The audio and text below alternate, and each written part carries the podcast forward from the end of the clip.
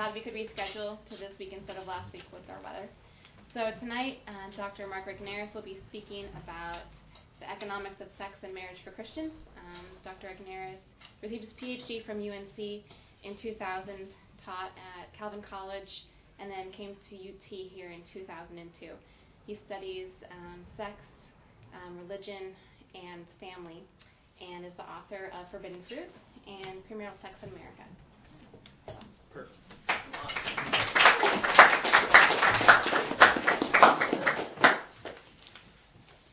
glad I could be here with you. It's been like six years since I was here. I don't know if anybody was here when I was here last. Uh, Mary Jane had forgotten. Greg, maybe did you remember? Yeah, it was, here, right here, 2004, I think. Bob might have been here. Yeah.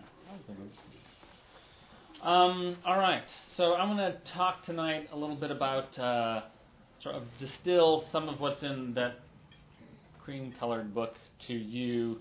This come this came from a text that I had actually written, uh, or several chapters of which um, I floated it to uh, a Christian press, and they sort of trying to say how, I can describe what's in that book and make it of use to Christians and and they said they didn't want it, so um, it goes unpublished. But I'll float some of it by you today. Maybe after today you'll decide that you know why it wasn't published. All right, so um, I'm just going to launch into this, and I don't mind if people ask questions along the way, or if you want to save your question. It doesn't doesn't matter to me. Um, all right, so I'm going to start with seven sort of bullet point news flashes Waiting until marriage to have sex is harder than ever before, and it's now pretty uncommon. Why is that? Despite women's gains in many domains, men control the sexual world more than ever. Why is that? If sex supposedly takes a relationship to the next level, why does it often slow it down? Christian women endure more psychological angst and guilt about sex than Christian men. Why is that? Porn is not going away, and it has altered how men and women relate. How so? What to do? Why do Christian women get more attention from unreligious men than from Christian men?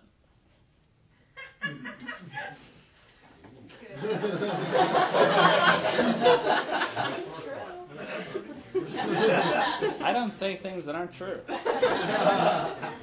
Uh, nearly all Christian singles want to marry, but fewer are doing so and later than ever before. Why is that? All right. So, while people can do all things through Christ who strengthens strengthens them as a social scientist, I'm always most curious about what people actually do and why. People are not free to do exactly as they please, at least not to the degree that we tend to think they can. So, a dose of realism can help illuminate our free will idealism. I think we're at a risk of moving into an era where in only an elite, small majority, not minority, I mean, it's, it'll be over half, but an elite gets married and has children in the order and pace they want. Okay? In an order and pace they want. So, uh, no, the sky is not falling, but as the surrounding sexual culture continues to deteriorate, Christians are finding themselves increasingly challenged to live the kinds of lives they want to. God bless Joshua Harris. But kissing dating goodbye has backfired on lots of women, frankly. It is not all his fault. He had a lot of help from the gift of singleness movement. Not on purpose, of course. I believe his intentions were noble, but the raised bars and the heightened expectations about male female relationships has created a swelling pool of Christian men who fear that they have to decide about their future with a particular woman before ever asking her out to coffee. As well as a tidal wave of women who pray for their future husbands and expect to be courted during an era where fewer people are marrying at all. And those that are getting married tend to be getting married at older ages. So, as a result, a majority of young adult Christians are hamstrung in commencing romantic relationships that may or may not move into marriage because there's too much pressure placed on what they le- look like and how they start, and what they feel like. I don't think it's good. In its wake, there's a lot of hand wringing and talk of God's will, and that has left many people feeling emotionally and spiritually drained. I don't buy such talk for a moment. If marriage is a normative state for Christians, a normative state, meaning the average state, and I argue that it is, doesn't mean it's ideal or to be expected, but it's normal. then we must be about the business of making these things happen, especially for people who want them to happen. Figuring out why we've stalled is a mm-hmm. critically important start. The answers lie not in the will of God, but in the work of modern human beings and contemporary social structures. Okay, I'm not going to talk about developing a theology of sex and marriage. That has been done more times than I can count, and I would dare not tread in minefields like that. I don't think my perspective is unorthodox, though. So I write as a social scientist who sees things about the social world, uh, things like markets and collective expectations and threshold effects, that clergy and counselors simply are oblivious to and I don't blame them. I mean, that's not their thing. So, what I do is about what Jesus meant when he told his disciples that he was sending them out like sheep among wolves. Therefore, be shrewd as snakes and innocent as doves, meaning be smart about the world around you and how it works. So, despite the rising age of marriage, many single young Americans, especially but not only Christians, say they wouldn't mind being married. Um, nationally representative data that I've crunched, 20% of single women between age 20 and 25, no, I'm sorry, 20% of men, single men between 20 and 25 say they'd like to be married right now, but they're not. 30% of women say the same thing. When I cut that into devoutly religious men and women, 47% of the women say, I would like to be married right now, but they're not. 35% of men, right? 47 to 35. So there's a gap, but it's not remarkably large. We're talking about a lot of people, significant minorities, between 20 and 25, who say, I would like to be married right now, and I'm not, right? It's interesting. So something does not compute here. I'm frustrated that so many American young adults say they'd like to be in this place, and yet they and the adults and the institutions around them can't seem or don't want to make that happen. All right. So, a few words now about uh, the unrealistic pressure about dating and marriage in the Christian community. Christian discourse on sex is very conservative today.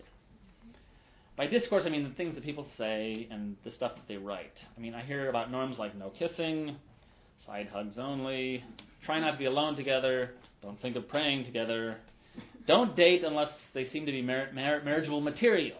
Okay? The, this current situation is almost unrecognizable to me. I'm only 20 years removed from my Christian college experience, but I was dating and smooching my wife almost the entire time. we went out to dinner frequently. And no, that didn't obligate me to marry her. We broke up a couple times, got back together. Nor did it obligate her to sleep with me. And kissing didn't naturally carry us off into the bedroom, okay? as so many people assume it does. People watch too many movies. In fact, uh, I started scoping out relationship possibilities as soon as my parents dropped me off. Freshman year. The first one I took a liking to turned out to be a distant cousin. so, strike one. The second was my wife's roommate. She wasn't into me. Strike two. And the third one worked out great and continues to. So I contrast that experience, which felt normal at the time, and how students describe to me the dating scene today raises the question for me what is going on? Are young Christians setting an impossibly high bar for each other? If so, why? Or has the dating context around them changed radically and affected them? Additionally, um, a criticism of the courtship idea is that it's elite by its nature, right? Only a few seem to get it, to attain it, and yet very many will idealize it.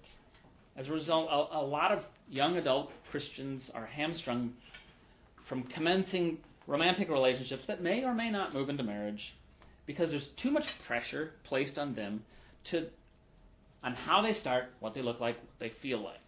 Not good. So the dating scene on uh, Christian college campuses reflects this too. I realize that esteeming marriage can make the dating scene laden with pressure, but that doesn't have to be the case. Too many Christians have become uh, so primed with these courtship messages that they don't even go on a date or even not even for coffee until they've generated some sense of the future possibility here. Unfortunately, in the era of Facebook, heightened personal information about everything is what we have. So there's always fodder for speculation about the future with a person. Too much information we have. Too much information to go on. This is not good. Men and women make up their minds about each other without getting to know each other. Um, just as an example of that, uh, I had a student, uh, uh, an unreligious Muslim today, who I had in my previous class. Uh, she came and talked to me, and she talked to me about this fellow who she had met in the fall and didn't really like him. She was still attracted to this baseball player type. Anyways, I said, well, just give the guy, uh, you know, give the guy another date or two, you know. And then, sure enough, a few more dates, she has fallen head over heels for this fellow.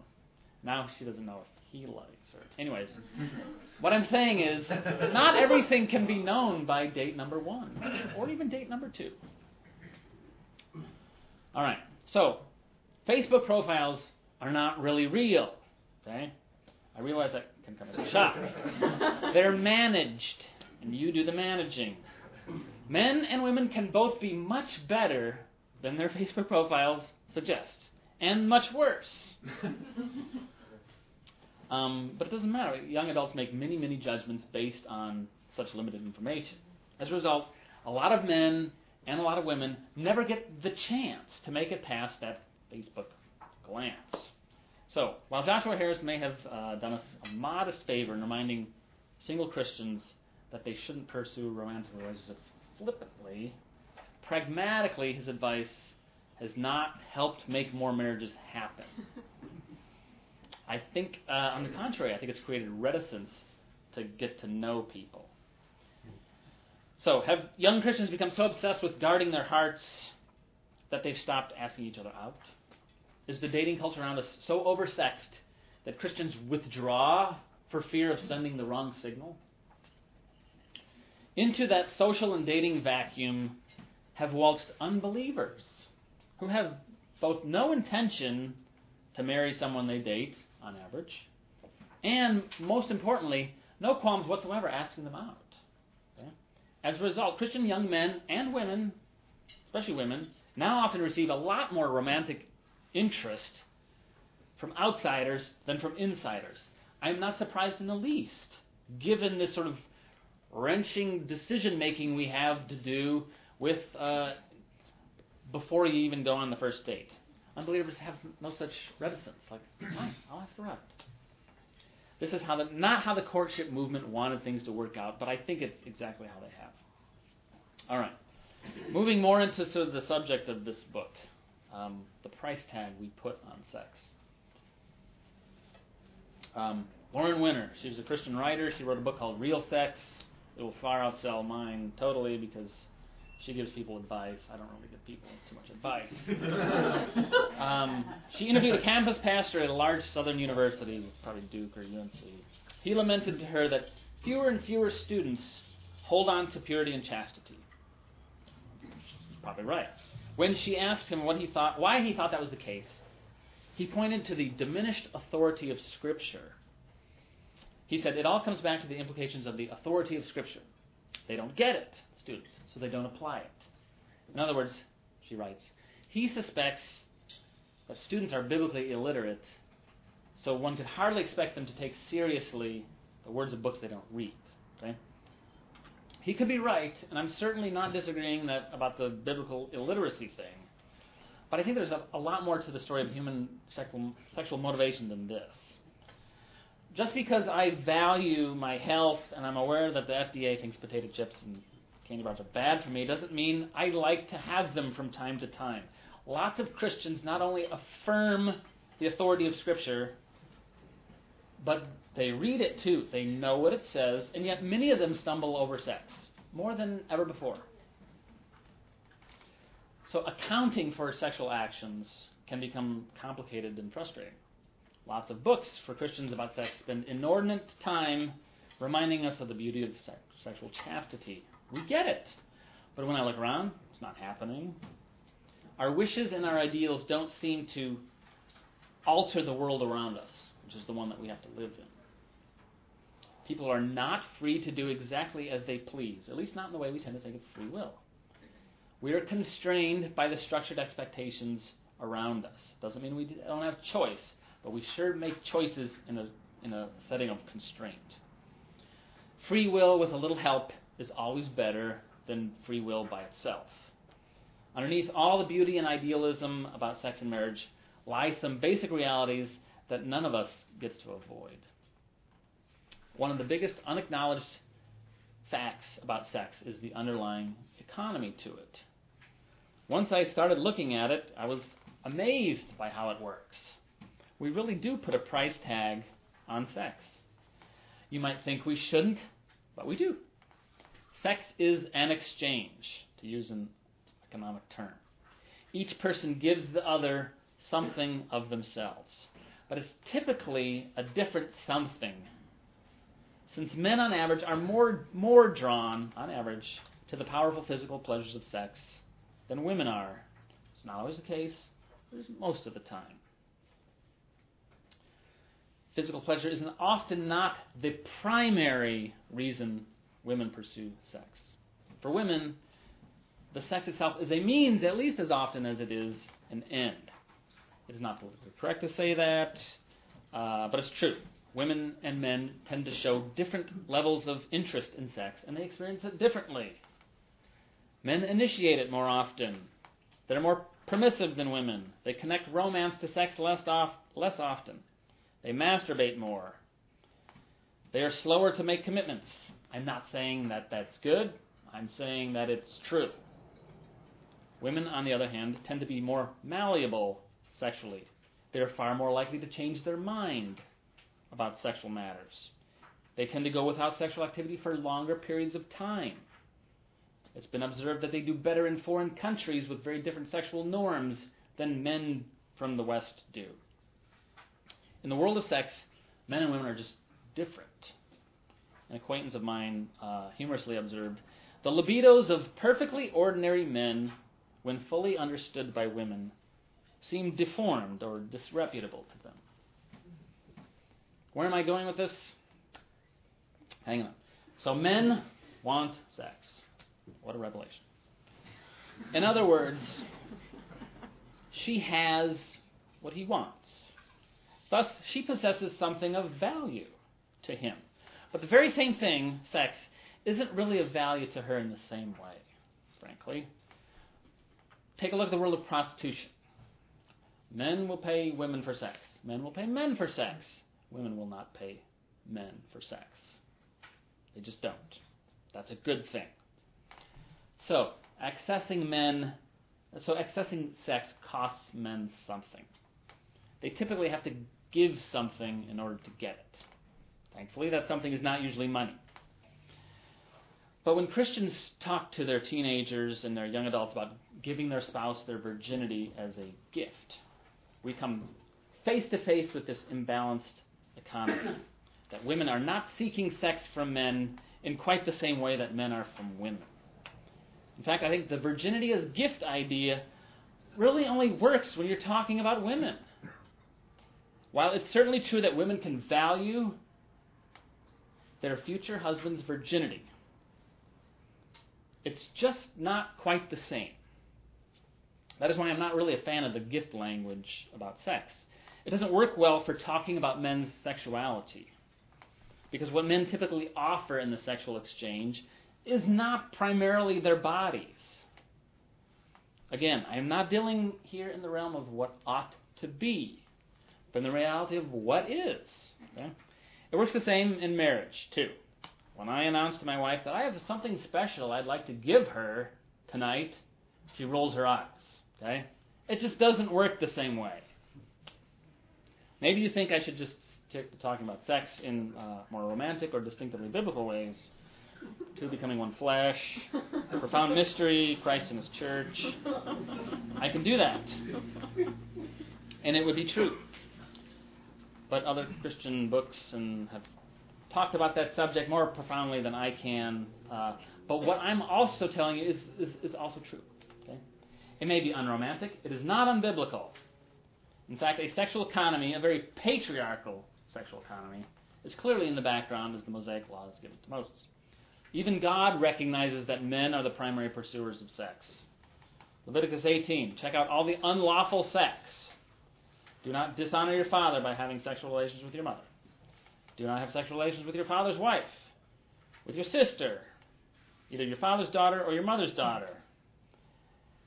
Do not have sexual relations with your son's daughter or your daughter's daughter.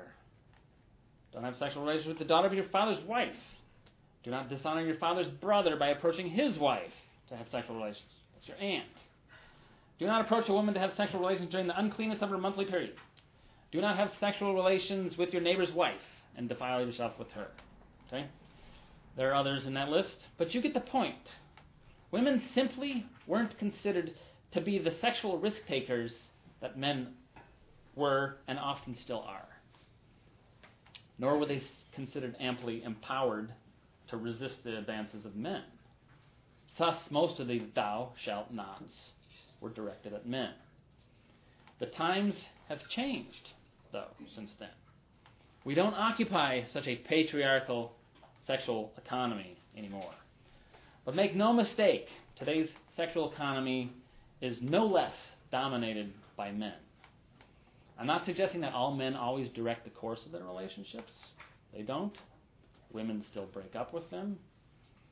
But what young men tend to wish for, sex, preferably with not a whole lot of strings, certainly seems to carry the day today. When I study the sexual relationships of young Americans, Christian and otherwise, but certainly outside the church, it is obvious to me that the relationships and the rules about them clearly favor men and what they want in relationships, even while what they're offering in return seems to have diminished. Let me explain how this works. Think about real estate. Okay? Real estate the idea of today's marriage and sex markets, okay, I think of them in different ways, uh, is best captured by drawing an analogy. Just like selling a house is not a simple transaction between two parties, but is instead connected to the local economy and the housing market and supply and demand forces, so too all sex and pretty much all marrying that goes on within a community is actually interconnected. You can try to gloss over the sex and marriage markets with talk about divine will for your life, but both are still very real and will remain quite influential. So, back to the real estate. You can't simply decide that your house is worth half a million dollars and expect to get that if all the houses around you of comparable size and looks are going for 200,000. All right? It just doesn't work you're unlikely to get that price. Okay? You can certainly try for it. You can hold out and see what happens. Back when the marriage and sex markets were more tightly connected, as recently as 50 years ago, it was understood by both men and women that in order for him to have sex with her, he had to pay a high price. Marriage, preferably. Maybe engagement was enough. This doesn't mean our grandparents didn't mess around, okay? I know my grandfather was not a virgin when he married my grandmother, who was also not a virgin, because my uncle was born less than nine months after they were married. In general, though, the average woman could count on seeing evidence of real commitment before sex. If she didn't, and she got pregnant, as was the case with them, her father might step in into the role of guarantor right? Thus is born the shotgun wedding. It doesn't often work like that anymore because the marriage market and the sex markets are now quite distinct. They're not, they overlap, but not nearly as much as they used to. Why? Because there, there's a lot of reasons for it, but the advent of the pill is the central one. Okay? I'm neither praising it nor cursing it here. We'll talk about it a little bit later. But the simple fact that pregnancy can be easily prevented now has more than any social change made having sex and committing to marry two altogether different things today. Lots of sexual partners don't have to give a thought to marriage or even serious relationship commitment anymore. They just don't have to. So there are a lot of people out there, more men than women, who are fine with having sex without giving thought to getting married. There are fewer people, and more women than men, who are ambivalent about the idea and would prefer to begin their sexual relationship only after getting married. Okay? I presume that was that is you, or that was you, or that you wish it were you. But the fact that the sex market and the marriage market are two different entities today tends to make it hard for people, especially women, to marry without having some sexual experience. It's possible, it's, just, it's more difficult than it used to be. It also tends to punish women who hold out for the highest price. No sex before marriage. How did this happen? And how do I know that this is the case? For starters, sex is never just a private matter between two people. Never, ever, ever. People are always looking around and listening to friends and peers, trying to figure out if their own experience is normal, wondering what they can or should expect from their boyfriend or girlfriend, what they should or shouldn't do, based on what they know and what they presume that other people do. In church youth groups and Christian colleges, and maybe groups like this, there's a ton of talks about like what's okay, what's too far, but just as important as just as important as the quest to find out what's normal, people want to know what other people are doing, not just what they they know they ought to be doing. It is not a Christian standard, this normal business, by any means. But people desperately want to be like other people. Right? It is not a standard. It's a standard I certainly understand. There's the law and there's the norm. And both matter to Christians. I think the norm matters more to them, generally speaking, than the law, on average. In other words, when a young Christian woman decides to sleep with her equally devout boyfriend, they are not simply and only yielding to temptation. Okay, there is that. But they're also abiding by local sexual market norms, dynamics, and rules. They've figured that it was socially normal to do so. And they want to be normal at least as much as they want to be holy. I get that. Our decisions are always more complicated than simply thwarting the right thing and choosing the wrong. So, let's start out with the notion that the average committed Christian young adult would like, at least in principle, to avoid having sexual intercourse until they get married. Okay? They may or may not accomplish that, but let's presume for the moment that that's what they want. Okay? How can they have confidence both that they can and will abstain from sex and that they will get married? Okay? Women have more control over the first thing happening, sex. They tend to function as gatekeepers. Okay? Men have more control over the second thing happening, the offers of marriage. Abstinence is a challenge, for sure. But getting married is no guarantee these days. Okay? In other words, can a woman set a price for herself and have confidence that a good man will pay it? Many wonder, will I set such a high price and there will be no one? It is a very common fear today, and for good reason. So you might think that being physically attractive is the one thing that can guarantee marrying. But that is not true, not by a long shot. It guarantees sexual interest. Nobody's questioning that. It doesn't guarantee marriage. In fact, lots of things affect how high someone sets the price of sex and can expect to get that price in today's markets. Remember, the sex market and the marriage market do not overlap as much as they used to. That is, we know that some women and men can insist on avoiding sex until marriage and still absolutely expect they'll get married. Others hope. Others wonder. Others worry.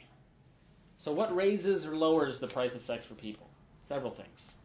How badly someone wants a particular woman, he will be more willing to be patient. His competition. If multiple men are interested in a particular person, they are more apt to abide by her terms.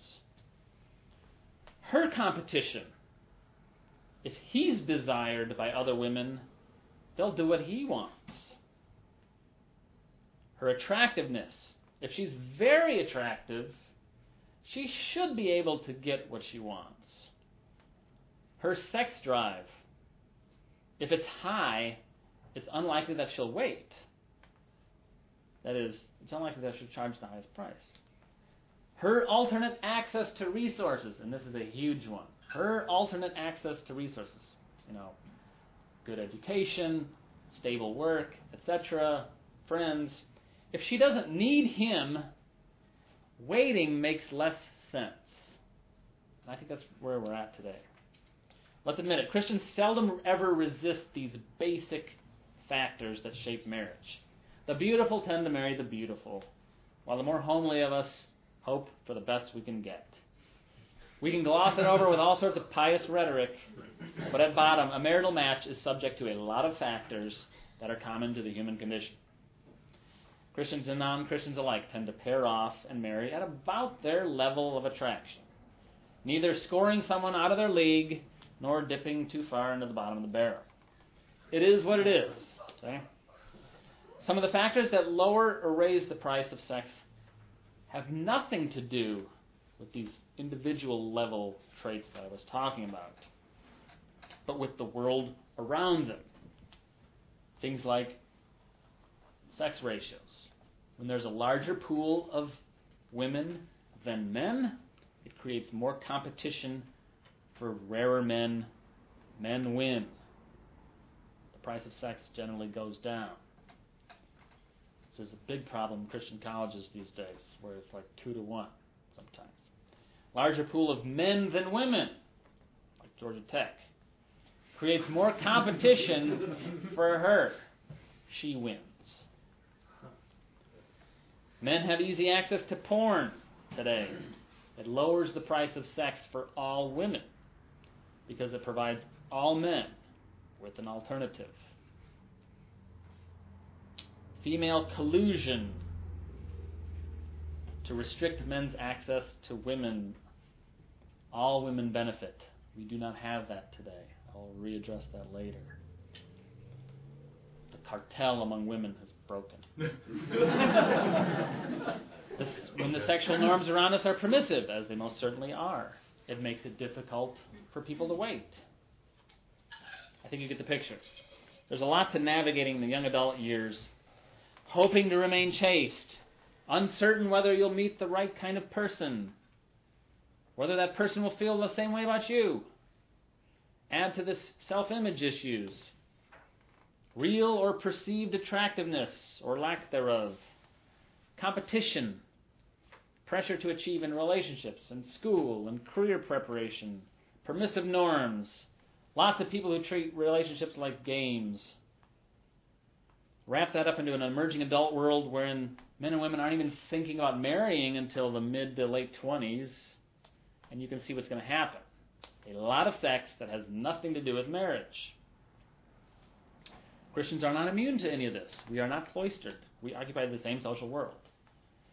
When the average young adult in America has a series of sexual relationships before getting serious about marrying, which is true, the average young adult, everyone is affected.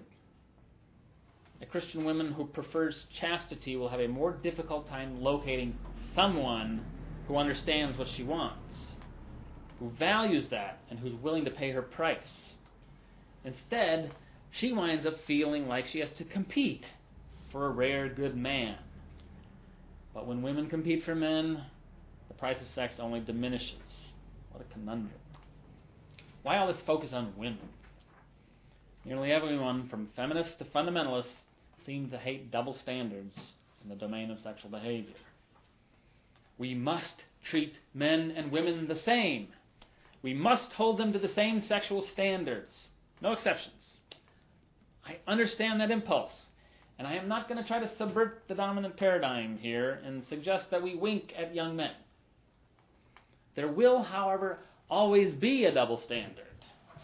It has always been and always will be.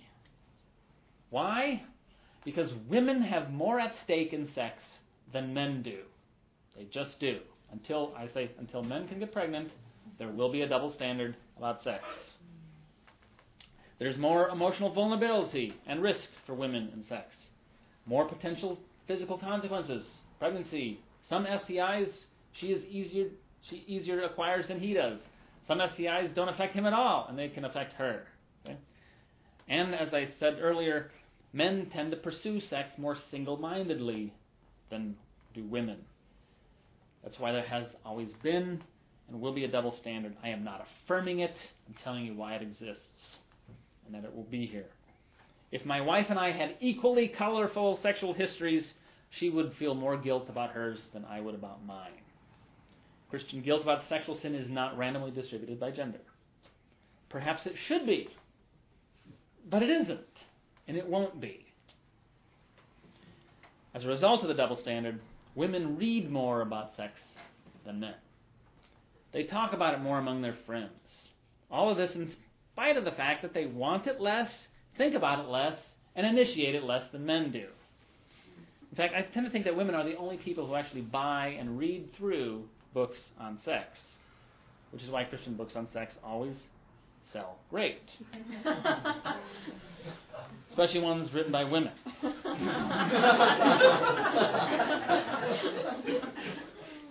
um, if the average woman would prefer to have sex within a committed relationship, like marriage to a man she deeply loves, then accomplishing that can be more perilous for her than for him. His resolve to be faithful only to her is weaker on average than hers. How do we know this? Okay, I'll just float you one study. Actually, I'll float you two things that I mentioned in the book. There was an interesting social science study. It's been uh, talked about a fair amount, where um, men and women, attractive men and women, went around on a college campus and made offers to strangers, college students, opposite sex strangers, um, about one of three things. The most relevant, which is, would you sleep with me tonight? And they found that 75% of the men who were approached said, okay. Right? Not a single woman said yes. Not a single woman. Um, what's the uh, Craigslist? Okay, Craigslist casual relationship section, which apparently got Congressman in trouble the other day. Okay, I went on December 2009 and tallied up the requests for men to women for casual sex. Like 166 on one day.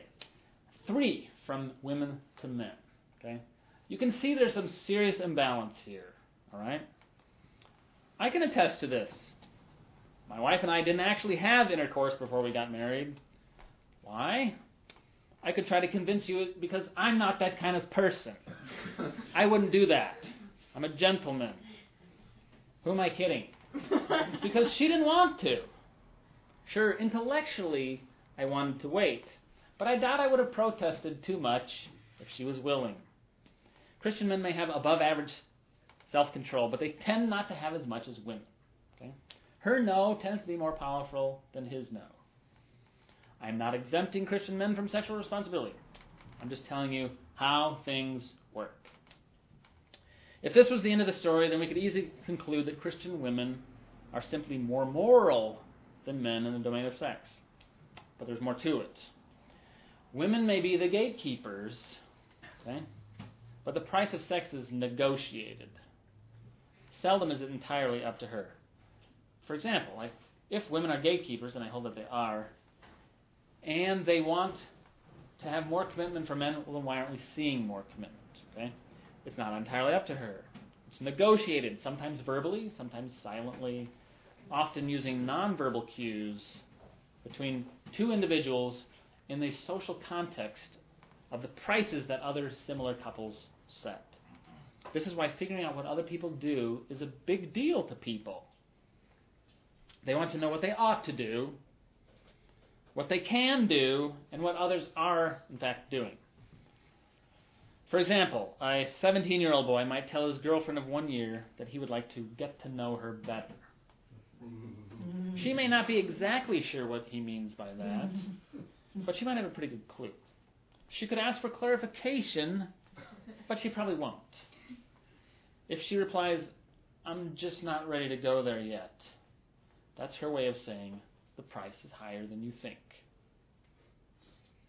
It may or may not spawn subsequent conversations about when she thinks she'll be ready. If it does, that is his effort to discern just how high the price is. More time, more commitment, that's the negotiation process. Sometimes the negotiation is one sided. She, or he less commonly, declares that there will be no sex before we get married. But given the heat of future moments, negotiations can find themselves reopened and subject to review, or thrown off altogether, like clothing. a Christian friend of mine is a successful professor at a distinguished university. She's attractive. She is not married, but she'd like to be. We had lunch at a conference last year. She told me that while she was in graduate school, she dated three different men, all Christians. She liked them each for different reasons. They liked her, they wanted her. She expressed to them that her price was high, the highest. They each commended her for that. They thought that was noble. They respected it. Who wouldn't respect that? But each in turn confessed they couldn't go there with her. They couldn't do it. They couldn't pay such a steep price. Couldn't? Wouldn't. Because they don't have to. Which brings us to a critically important fact. If women were squarely in charge of how their, how their romantic relationships transpired, we would be seeing, on average, greater male investment, longer relationships, more impressive wooing efforts, the demise of the hookup, fewer premarital sex partners, shorter cohabitations, more marrying going on, and at an earlier age. In other words, the price of sex would be higher. It would cost men more to access it. Instead, none of those things are occurring. None. Zippo. The price of sex is very low. But why should it matter? Since we are going to hold out for a highest price marriage, right? Well, particular prices no doubt vary widely among the unmarried.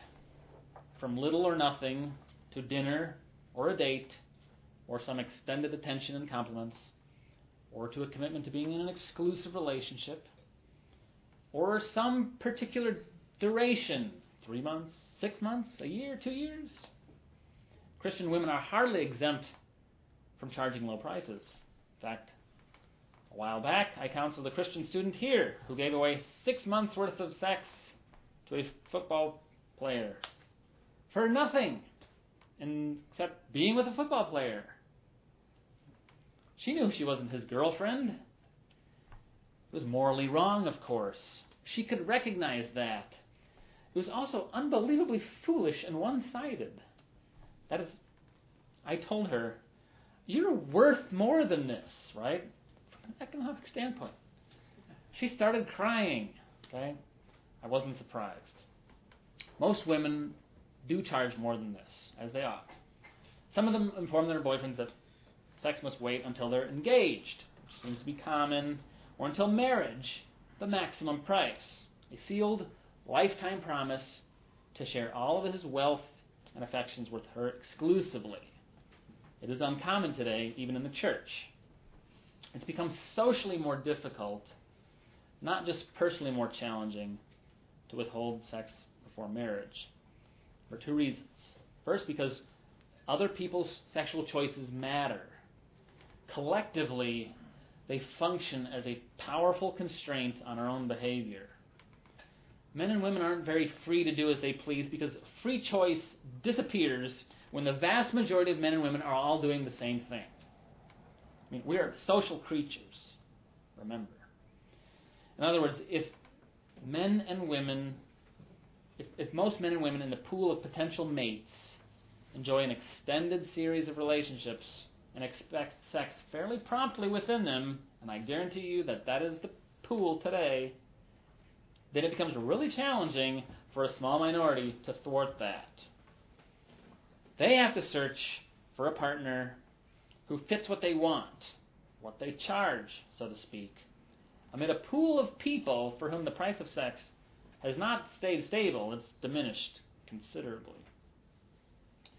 Christians and non Christians, we occupy the same social world. We meet each other, we work with each other, we know each other, observe each other. So, in a practical sense, Christians and everybody else are in the same pool.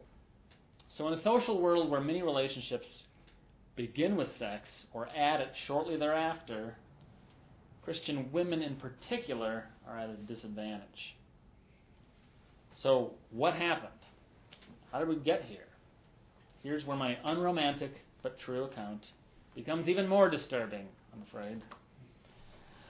Our contemporary sexual behavior patterns in the West, alarming as they are to many of us, are not simply the fault of culture gone bad. I don't think it's a simple function of growing biblical illiteracy, although that would help. We overestimate how moral our grandparents were in their hearts. They very well would have acted like us if they'd had the opportunity to. They didn't. We do. Their choices were more constrained and they required more sacrifice. Marriage protected women economically in a way that it doesn't today.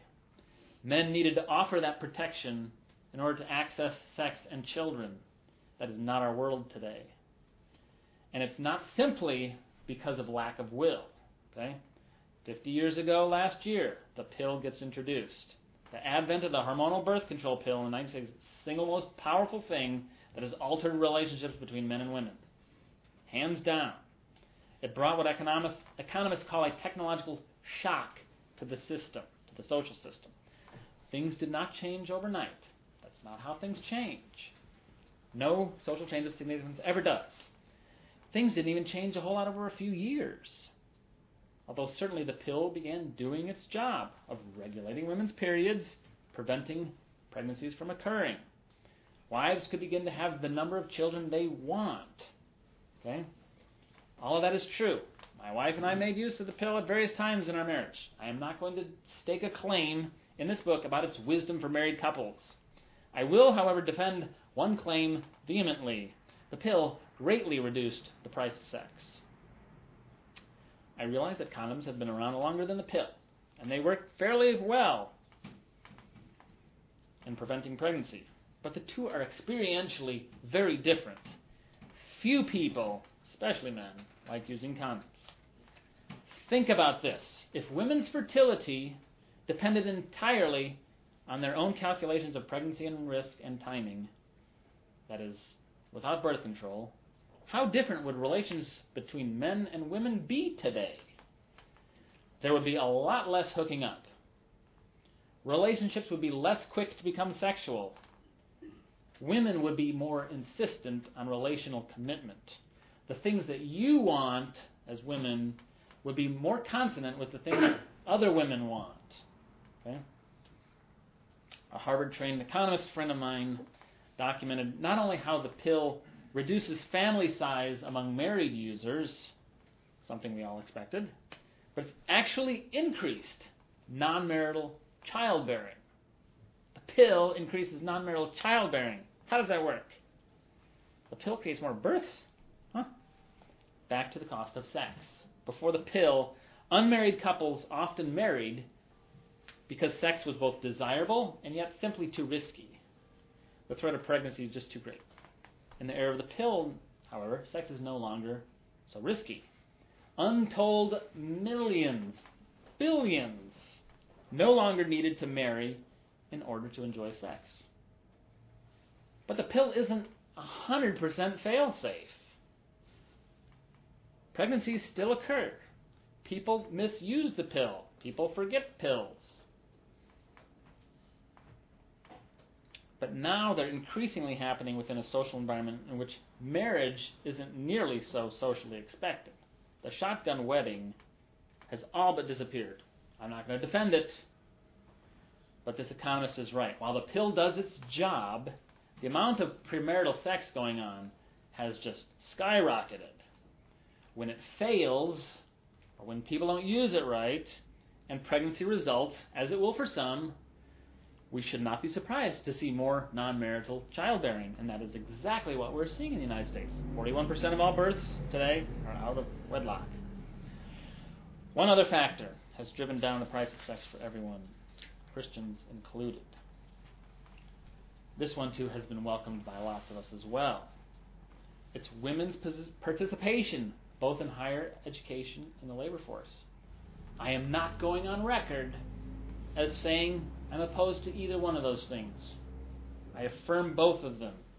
They're welcome things. And yet, not they're not without at least one unintended consequence.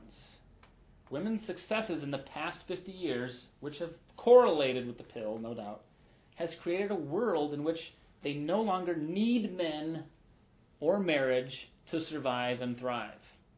They want men and marriage, but you don't need men and marriage. And there's a big difference between wanting it and needing it. Women will marry less if they can afford to. And they can, more than ever before. Their successes are profound. 57% of college students today are women, 43% are men. This is a radical reversal of where we were 30 or 40 years ago and it's also a product of their success. Presuming that people are attracted to people who like them, who are like them educationally, it means people are looking for secure relationships, and it becomes threatened because the sex ratio imbalance is so profound, right? So when there are more men than women in a pool, that makes commitment more difficult to get. It's a terrible environment, in fact, to which to try to get men to commit. Women wind up competing with each other, not necessarily to marry, because they're not necessarily interested in marriage. But they compete with each other to attract men. How do you compete with each other? Sex appeal is the way people think to get their attention. This is exactly the opposite of the cartel effect that I was telling you about where women would say, all right, we need to band together and artificially restrict the price of sex and push it high, even if we don't feel like it, even if we like sex, in order to extract things from men. Once upon a time, women would shame each other for selling low. You just don't see that anymore today. I could go on, but I'm going to stop there. I've given you plenty of material to chew on, and uh, I'm happy to take questions and tomatoes.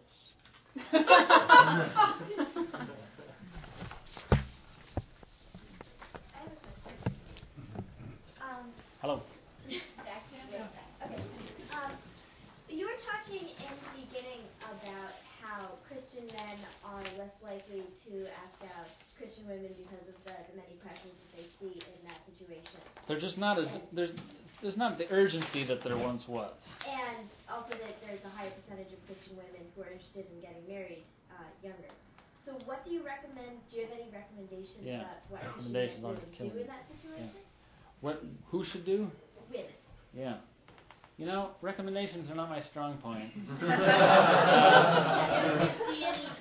don't. I'm, I'm not hopeful, frankly. I am not hopeful. I'm hopeful about individuals' opportunities, and I, I, I mean, you know, what Greg and Mary Jane do here is a helpful thing, right? It's it, it's interacting social networks, and so that people can meet each other. That's a very good thing to do. Um, but you're, I mean, this is a minority pool, right? And the pool of wider, the marriage pool, is, sex pool, all it is out there surrounding you, and you're a minority wanting things that are in consonant with what the vast majority of people want and the timing they want it, which really makes it hard. If I had any sort of way of designing this, it would be um, more hands-on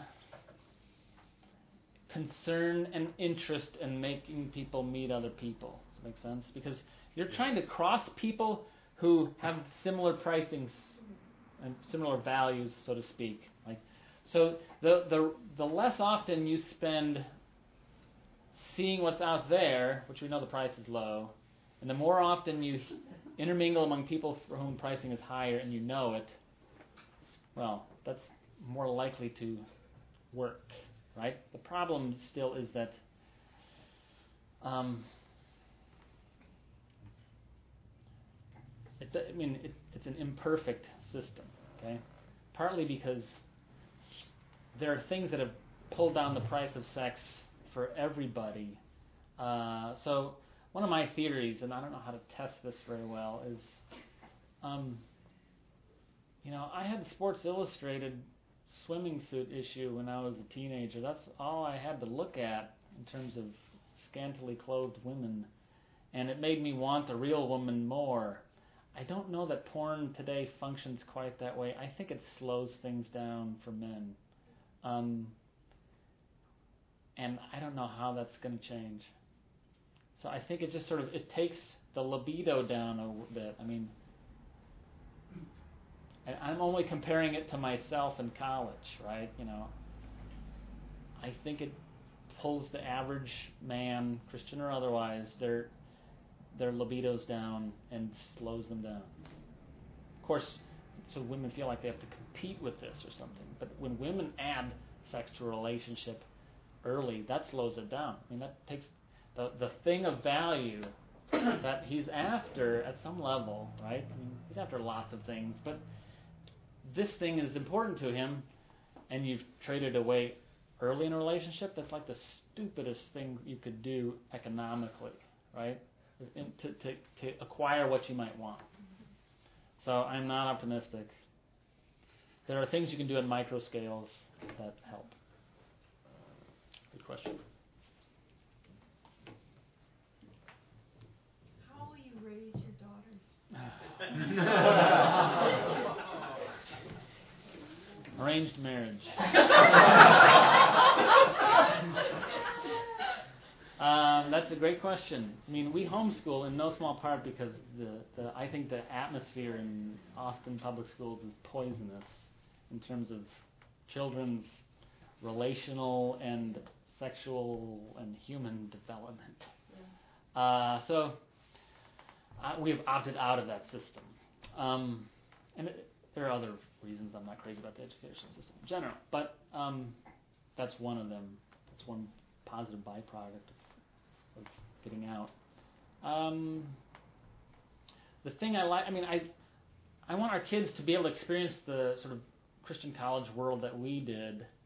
Uh, at the same time, I'm like, I realize, you know, my alma mater has swung more. I mean, the the the, the sex ratio has gotten worse there than balance. Okay, uh, I'm not.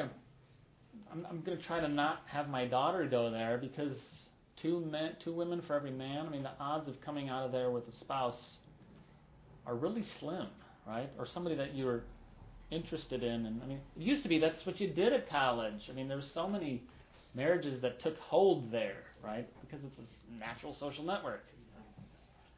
Um, so not only I think do fewer people marry coming out of college when the sex ratio is off kilter, the relationships can be kind of weirder, and because they operate in a this sort of rich choice for men kind of sphere where he's pressured less than he was in in an era when the sex ratio was more balanced or even in her favor.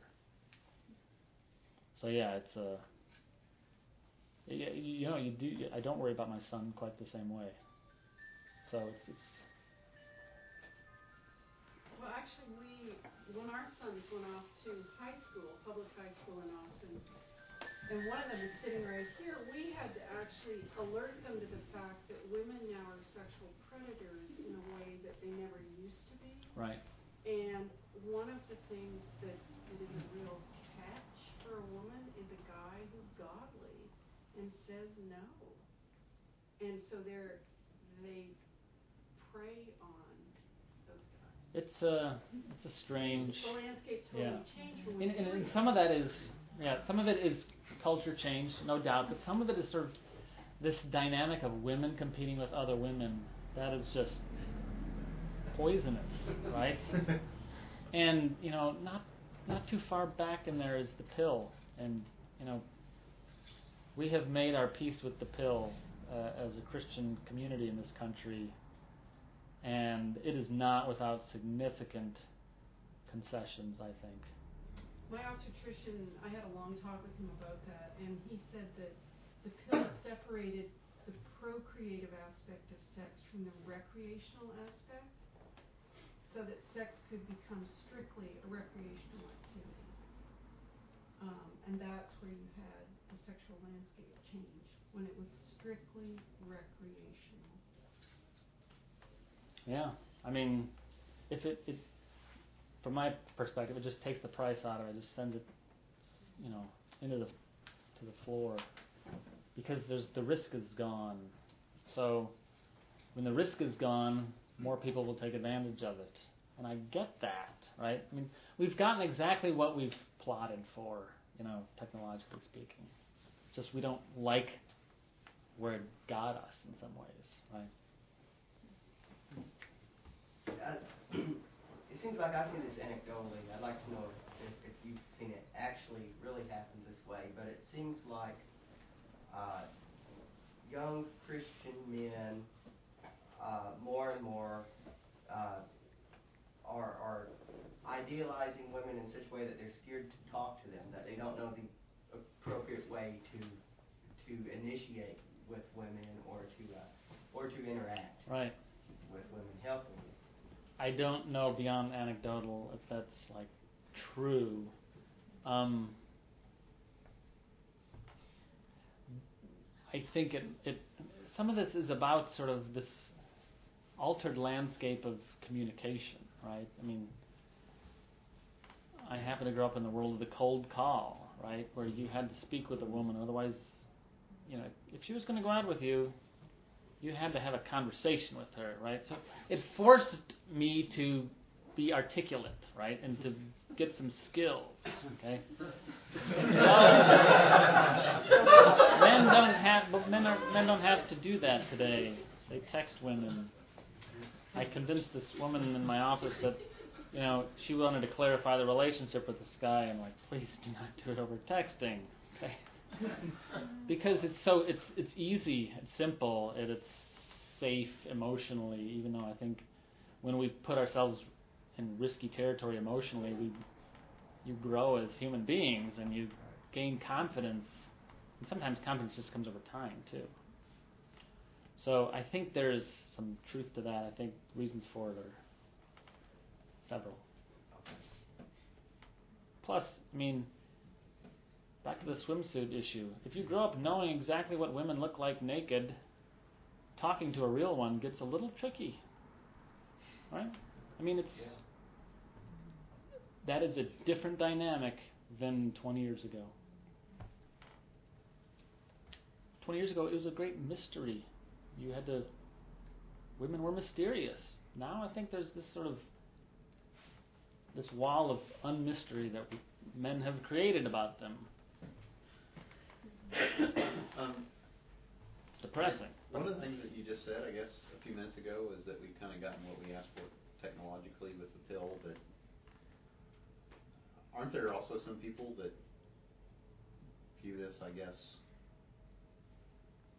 they, they are on their way to getting what they want, I guess, socially, like the, the changing landscape, sexual landscape, they view as a positive thing. Sure. So, yeah, uh, I hear from them. Yeah, so that, that's what I was gonna, that's what I was gonna ask, like, what has been the reception of some of the things that Right. You say from people I'm in the like dark that. ages. I'm trying to drag women back into the cave. Yeah. And that is not true. I'm just saying this is a trade off, folks. There's no way around it. It just is. Okay, so now we have to figure out how to navigate best in a new reality, right?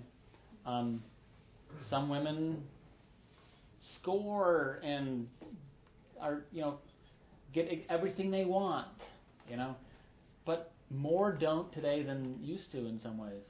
So, or it takes longer to get there, or they make a little more compromises than they wished they had to. So do you, do you think that that there's good evidence that says that, or do you? I mean, how how do people respond to that? Do they just say like women don't really know what they want, and they're just sort of a product of like this sexually repressive culture that's left over from? Um, Who's the they here? well, the people who would disagree, I guess, that this is a bad thing, that, that this is. Right. I that- mean, yeah. the the on the other side of the argument is that women have newfound sexual freedom Uh-huh. and they get to do whatever they want, and I, I I don't disagree. Like, of course they get to do whatever. They, they've always been free to do whatever they want because Mhm. sexual demand has always been stable in some ways. Mhm. Um, but the risks have gone way down, right? The thing that I keep telling people is like, uh, what you do now is is a predictor of what you do later, and people sort of want to sequester. Lots of people, lots of college students, etc., want to sequester their action taking in the 20s and mid 20s to the mid 20s and say, you know, what happens at UT stays at UT and doesn't affect what happens later, right?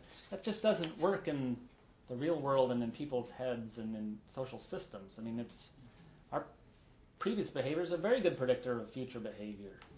Predictors, uh, number of sex partners is, is one of the key predictors of whether you'll cheat when you're married, right? Which sort of makes sense, right? So this idea that of settling down, I think, is, is more mythical than people give it credit for. People think they got to get it all out of the system and then they'll settle down. You know, unless they go until their then until their testosterone levels start skidding, which takes a long time.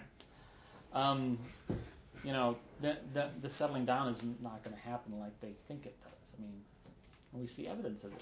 Mhm. right? And this is why congressmen send pictures of their.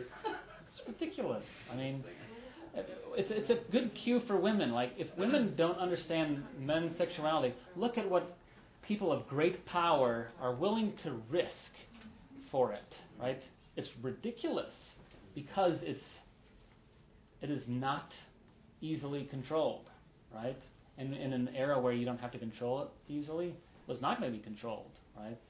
I mean, back to a little bit of Freud, right? I mean, civilization is built in part on restraint of the sexual des- of desire.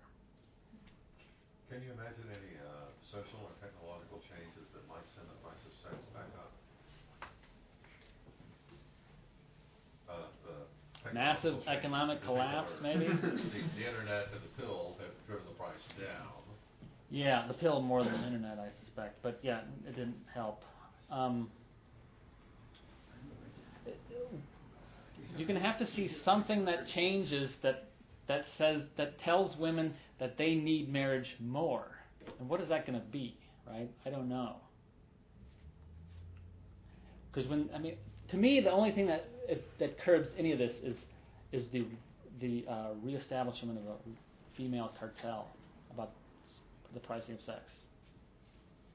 Um, people, and th- th- this is ridiculous. Some, some of the criticisms, both from church and from outside the church, are like, well, men should change. And like, you know what? It's not going to happen.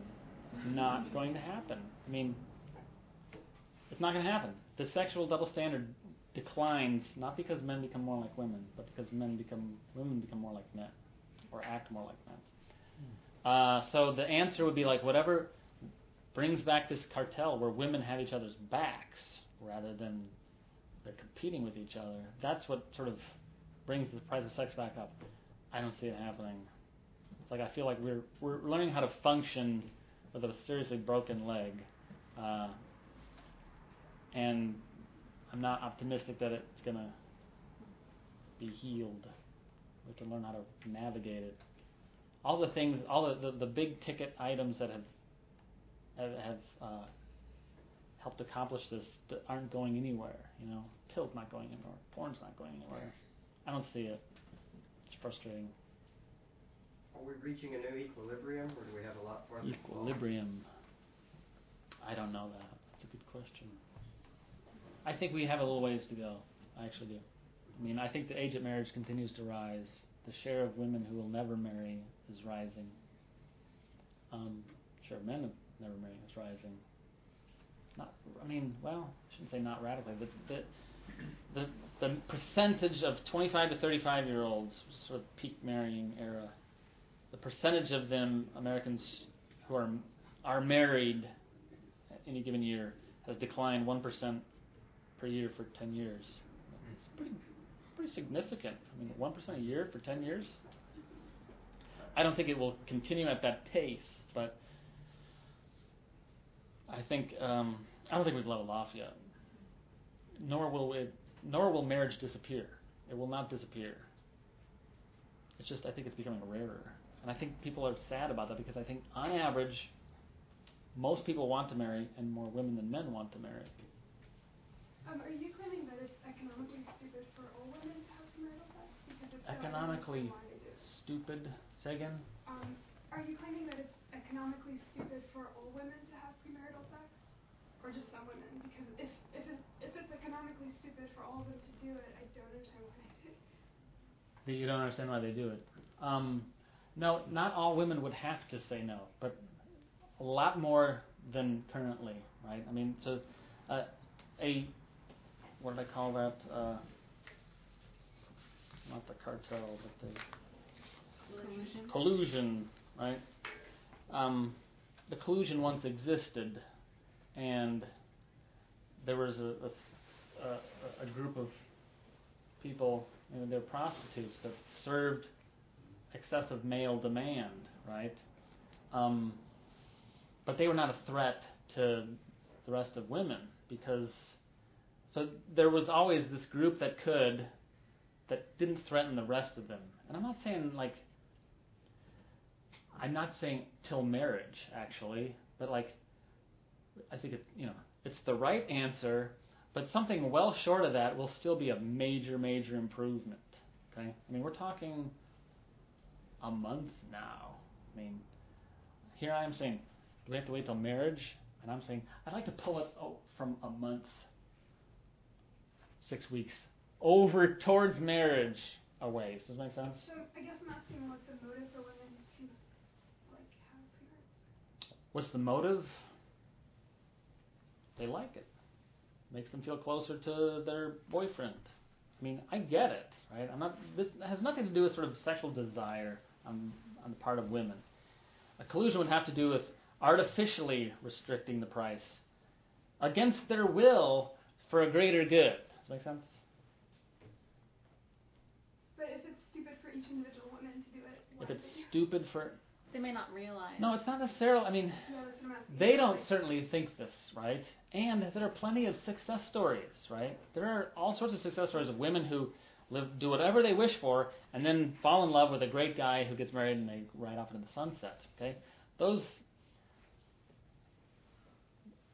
that happens, right? Which furthers the narrative of that. No matter what you do before your marriage, it doesn't matter because you can still accomplish whatever you want. I mean, there will always be these sorts of stories that we play and that, that we, we see, we hope for. What we don't hear is th- as many failure stories as there are out there. Tons of failure stories. Um, but we don't like failure stories, we like success stories. So you think like educating women about that would change? It's not going to change it. Nope. It can't hurt. I'm doing it here. but uh, back to the few things I just talked about earlier. Until those structural things change, education is largely pointless. And it can get individual people to recognize the value of what they have. So it's important that way. But um, I'm not optimistic about like making a dent. I was wondering, um, So uh, it, I don't know if this is so true anymore, but uh, it used to be that there was quite a bit of status if, if a, a man um, could claim to be uh, a sexual conquistador, so to speak. He would Mhm. have a status in certain He does. venues. Still true. So, do you think there's a, a now maybe starting to be a payoff? Uh, you mentioned that women talk about sex a lot more than men. Mhm. Uh, Do you think there's maybe a payoff now in That that there's a status builder for them that that Maybe? they I don't know. their conquests are of value to each other. Not in quite the same way. I mean, in sort of micro, there can be friendship networks where it functions that way, but on average, you still see women sort of disparaging other women who sleep around. Hmm. Okay, just not nearly as strongly as they once did. Okay, men still get kudos from their buddies by and large, right? Or at least not penalties, social penalties. Hmm. Women may not like it, but they don't complain anymore Hmm. about their roommates and so forth. I don't know if you can answer this question, um, but I don't know either. well, and and maybe other people in the room might know this. So, uh, but you mentioned that you know there's now it seems like more than ever there's more females on college campuses than Sure. males. Yeah. What what accounts like why is that? Because um, many, and I suppose it's certain industries, but many uh, corporations or places of employment will often say, well, we're going to try to do more things to kind of pull in women and, and minorities. But um, so if there's more women on college campuses, that, that means that there's going to be more women with degrees or advanced degrees than, Mhm. than men. And yet in certain places of employment, Sure. there seem to be more men. So I, I guess what I'm asking is, Sure. There's a lag in, in, in you know certain industries for sure. But I mean, why? In other words, I guess my question is, why are there more? What account? Do you know what accounts for that? Why are there more women in college Right. than men? Um, that is a, a bit of a deeper well. I mean, I think the pill paid off in that sense. I mean, women got freed from the household and from marriage to do things they wanted to do, right? So Yeah. lots of them did. Okay. Um, but there's also there's uh, other reasons. But there's one of the reasons. One of the things I'm most interested in is what happened to all the men, right? Yeah, that's kind of what I'm asking. Is you know, still, still even in our culture, uh, you know, uh, in other words, my perception of it is that it's still you know fine for a, a woman to maybe stay at home if she has a child and her husband works, but I think that's a that you have to be you have to go against the grain to do that today. Strangely enough, but I mean, it's still in other words, the man really couldn't do that. So I'm, I guess I'm asking the same question. there's what happened to the there's man? all sorts of hubbub about like stay-at-home men. and I just don't think that's going to take. That's not going to catch on in quite the way that people claim it will. yeah, in part because women really, most women don't want that. No, I agree. Yeah. But I, mean, I- I guess I'm asking your question. Do you know what happened to all the men? Like, I just would assume I that there would don't. be more men in college. The next book is about like the missing bajillion men who aren't in college and where are they at and what are they doing. But Okay, I guess that was my question. but more the thing about it that's one of the things that's mis- one of the things that's misleading about that though is there are more there's a higher percentage total of people in the population now that are going to college than mm-hmm. ever before. Mm-hmm. Mm-hmm. So actually, there may be more men as a percentage of men going to college. Absolutely. It's just not It as great as the percentage of women who are now going to college. Correct.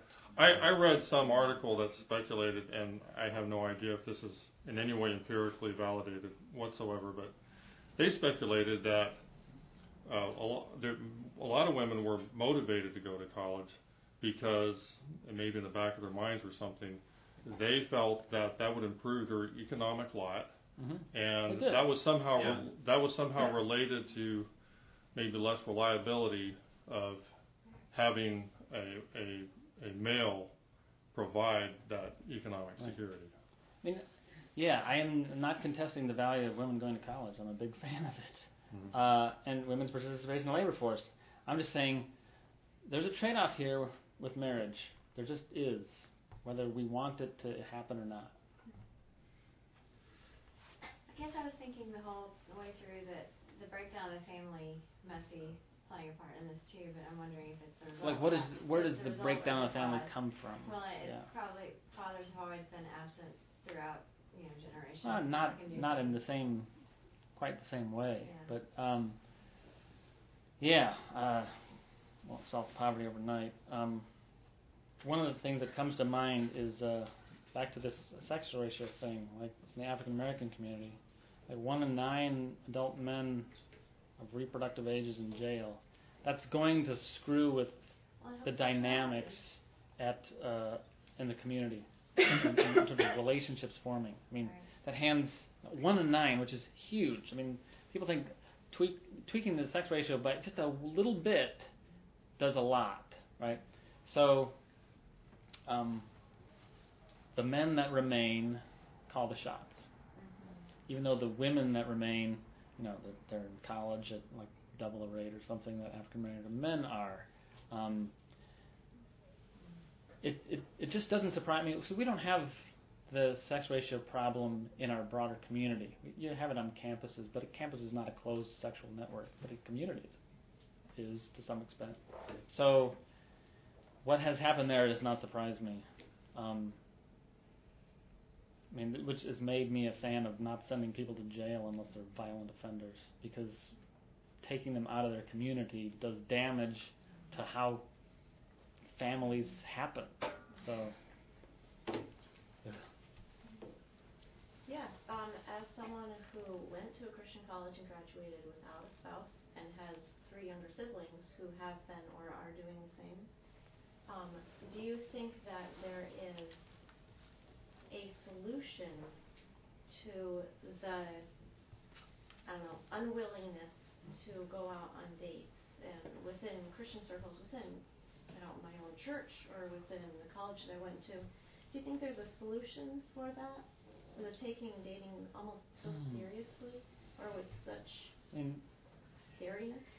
You could write a book and like have a you know with a male name, and then you know kind of saying like you know reverse the Joshua Harris theory. Uh, I would if I There's a book, you know, so there was a book written in response to I Can Say Goodbye. Mhm. It's that Henry Cloud, um. my French Find a Date kiss dating hello.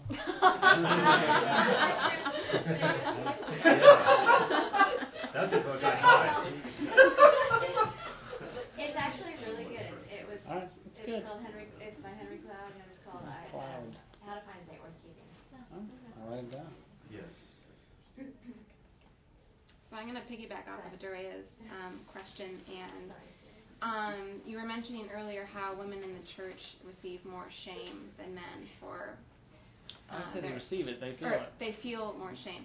Uh, I also think that women in the church experience um, more angst and sometimes feelings of shame for wanting the normative experience and are told that they're making marriage an idol.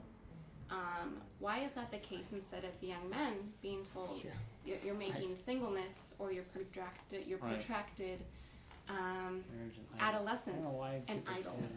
I think that's I think that's happened also. Like I mean, I've I've read several articles where I think Al Mohler in particular. I can think of an, an article or a blog that he wrote But that's complaining about like how young men are are extending. but if those are articles, I mean, yeah. there is Yeah, that's- there's yeah, an true, entire yeah. culture, an entire culture. Right. I mean, I think people. Part of the the making marriage an idol impulse, as a reason, would be sort of a response to. There's a problem. We don't know what to do with it.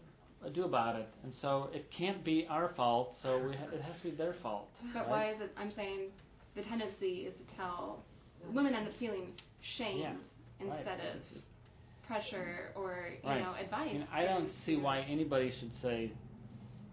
I mean, th- that's why I criticize the singleness as a gift movement. I mean, singleness is a gift if you want to be single, right? Um, we we latch on to such reasons because we don't know. We, we feel like our hands are tied. Marriages aren't happening, even though people want it. So we think it must not be God's will, or you must be making. I mean, something must be wrong with you. Because, and here I am saying the system is broken, people, Mhm. and uh, but nobody wants to hear a system level Mhm. problem. You know, I mean, because systems aren't easily altered. right? Even though the system is where this is, the action is happening, Mhm. right?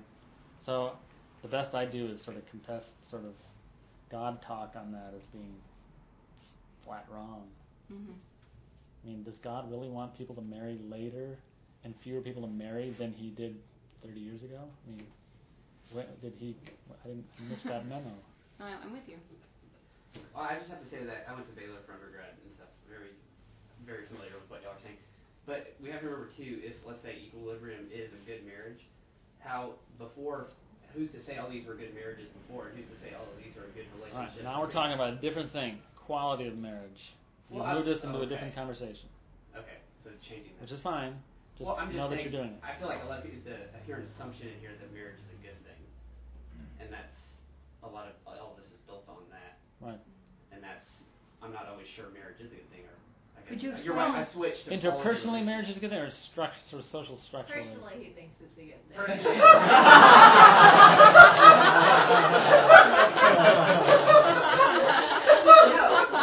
No, I mean, I would say socially, it's a good thing. I mean, socially, marriage is a good thing. It's the optimal setting for child rearing, and children are going to come whether we're married or not. Well, exactly. And so, this is why I push marriage, and I don't get too warp, wrapped up in sort of quality of marriage arguments, even though when I say people should get married in their 20s, blah, blah, blah, everybody hears marriage quality stuff, right? They'll say, oh, if you can get married at 22, you can have a sucky marriage. I'm like, well, no, there's no guarantee of that. But two, I'm not talking about quality people. I'm talking about doing the But thing But also. Jeremy Uecker, you he just published an article that was saying the cohort that was in like Yeah, I mean, the, the sweet spot year is supposedly in the Yeah, that the most satisfying marriages were the Yeah, which- individuals who had gotten married in their young to Right. mid twenties. I, I do wonder, like, I mean, I Might be can see why that might be true, uh, although, like, it, it, Harder marriages. it's uh, tricky to to stick a like a. It'll be gr- it'll be better over the long haul if you get this four year window. You know what I mean? The the data say that, Yeah. and I'm not uh, contesting it. He's my co-author. It's just um, I'd be more comfort- I'm more comfortable talking about like, do they last? Yeah. then are they blissful? I think, be, well, part of the reason we're talking about blissful is because people don't settle for Mhm. standard marriage anymore. I mean, it's got to be good, or it's not worth trading your independence for it. Women, especially, I think, would say that at some level. Um, just to sort of piggyback on that, I think some of it, with all of society, I mean, we're always looking for the next high. Mhm. And I think that um, Christian culture and secular culture has sort of created marriage or an exclusive relationship or a multiple people relationship as being, you know, the ultimate good. Or in a way, you you have to be looking for that wonderful one, and if you can't find Right. that, Right. then I mean, I can't. You, you can't go back in time to. I mean, marriage standards are higher today. Like our, our the- we're pushing it off, but for lots of reasons. But we expect more of it than our grandparents did. Yeah. Okay. Yeah. And I have a better marriage than my grandparents did. Mhm. But I'll be. I'm, glad they stayed married, Mhm. even though I don't know if they would have today. You mean? I mean, so I like to keep the discussions of sort of Mm. marriage duration, lasting, separate from marriage is one. My marriage is wonderful discussions Mhm. because, uh, yeah, I mean because once upon a time we just needed the thing itself, Mhm. okay, and now we don't need the thing itself, so we're talking about quality. Uh, I was just going back to the ratio thing of fifty-seven percent, forty-three. I wonder how much of that is due to an actual change in the gender balance of births that due to some of the chemicals, Shouldn't. pharmaceuticals. No, I don't think there's been a sex ratio at birth is is still it should be 105, 105 women for every 100 men, but sex ratio by age 27 or 30 has, has dips down to e- equilibrium because there's a bunch of nut job teenage men who take themselves out. I mean, honestly, like uh, accident rates, they're risk takers. But that's what men do, right? And some don't make it. Survival of the fittest.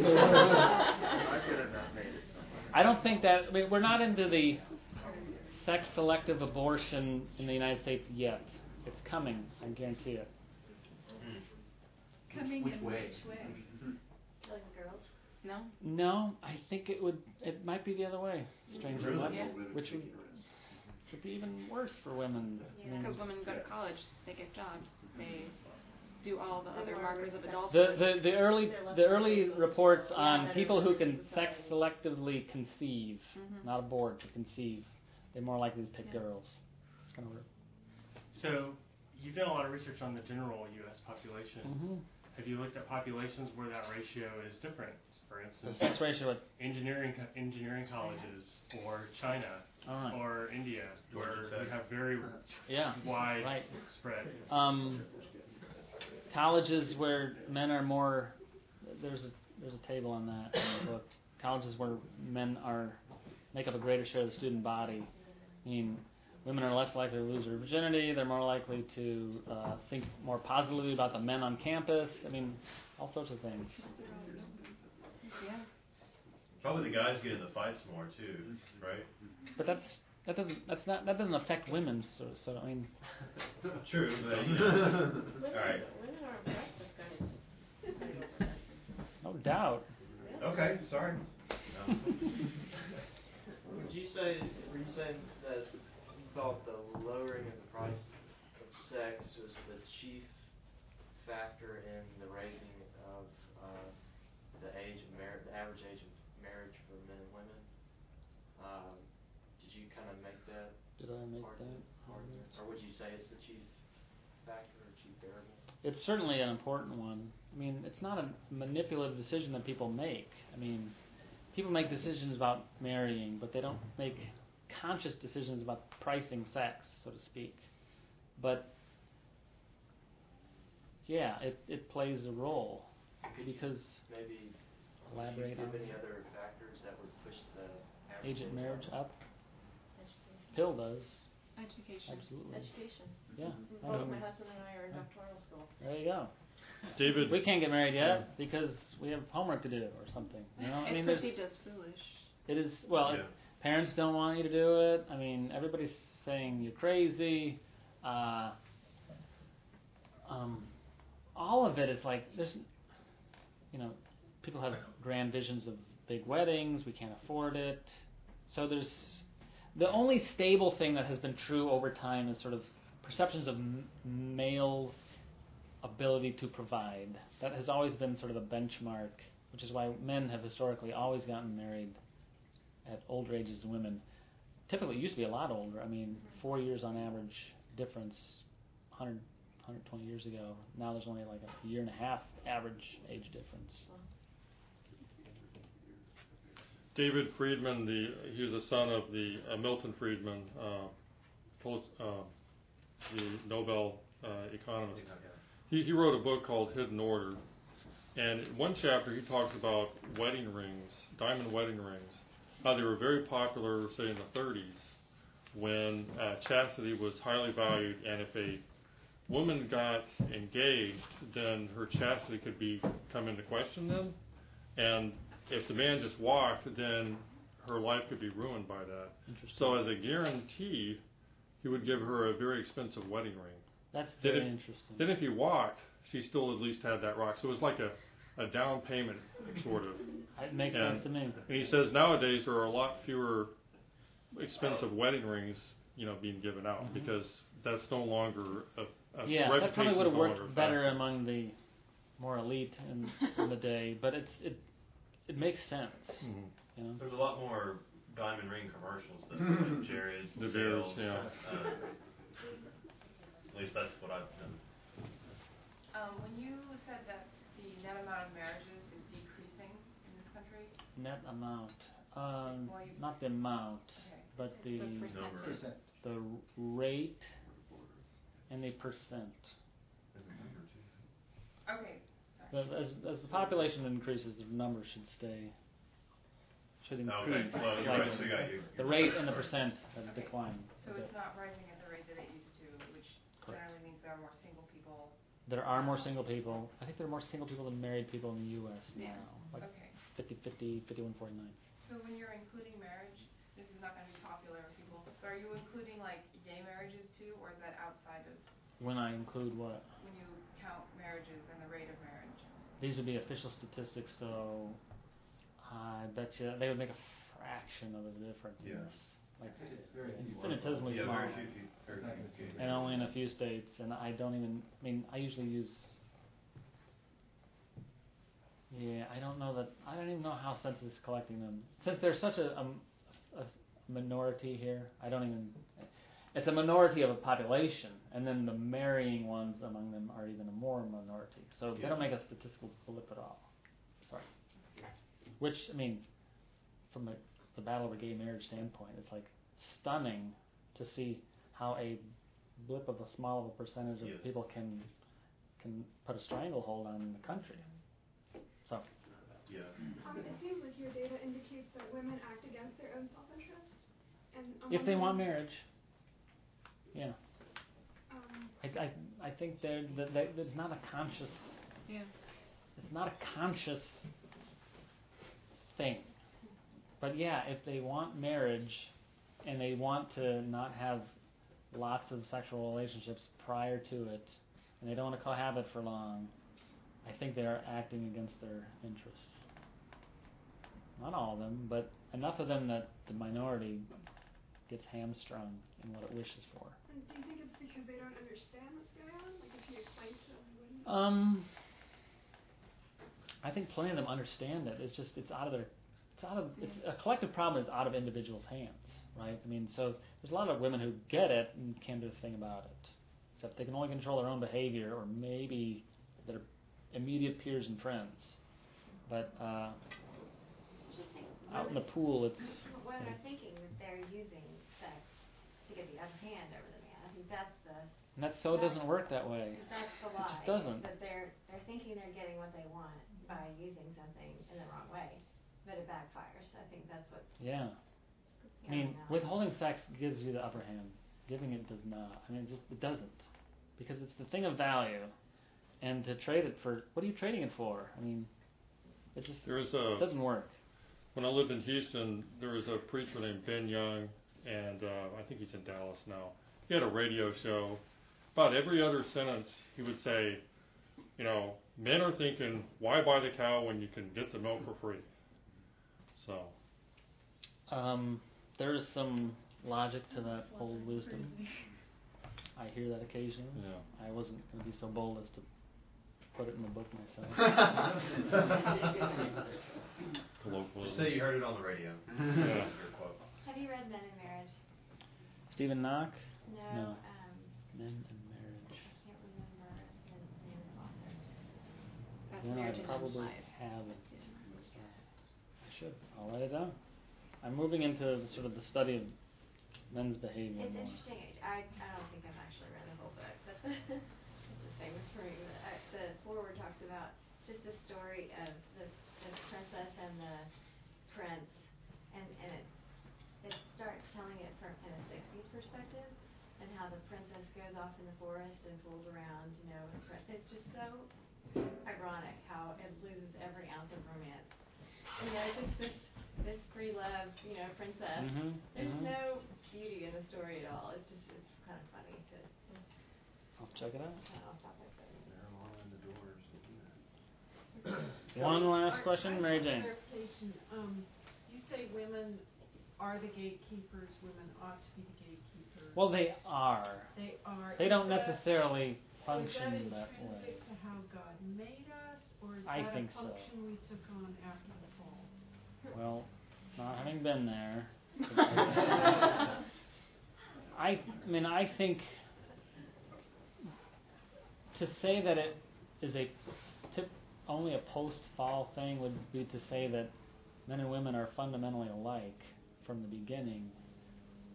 I don't know. We're not. I, I agree, we're not. Yeah, I would say that I, I'm not a theologian, but um, I think the difference there is, is old. But what would, what will you tell your son? If she doesn't put the gate up, you're free? Um, free? no, no. I mean, my son has a sort of a. Uh, so I talk about this around the house, right? Because it's what I study. But he has, at the moment, he has such an aversion to the topic that it makes me a little nervous. That you know, he's he has so completely closed himself off to, to conceiving of this with a woman someday. So I need to sort of work him back into this. This is a good thing under certain circumstances, and here. But I'm, I worry about him less in, in part because uh, I mean his personality first of all, but also sort of um, just you worry about men less because they less is at stake for them. Does that make sense? Sure, they're not gonna get pregnant. I mean, it, it- so you Yeah. so it's functionally you worry less about them. You, morally, you can worry about them all equally, but uh, um, you know you, you teach him to be a gentleman and things like that. I do not know how he'll respond to women who are willing. Yeah, I mean that's So would That's a problem. Teach, you would teach your children Because up even if- front, look, there's a double standard. Get used to it. There's a serious double standard when it comes to sexual ethics. Girls, the burden's on you. I will teach them that it exists and it's not going away by their own will, um, and that women and men have different risks surrounding sex, emotionally, physically, etc. Women have more at stake, um, but the onus is on him to treat women better, right? Yeah. So I wind up worrying about girls more because we all do because they have there's more at stake for them, generally speaking, and especially today more than even 30 years ago because now they compete with each other, which is poisonous. Well, I think there's more at stake now because of sexually transmitted diseases, which you really Yeah. I did not talk about that much. Mm. I have a section in the book on that, but it, I have yeah. Good point. Well, thank you. All right, you're welcome.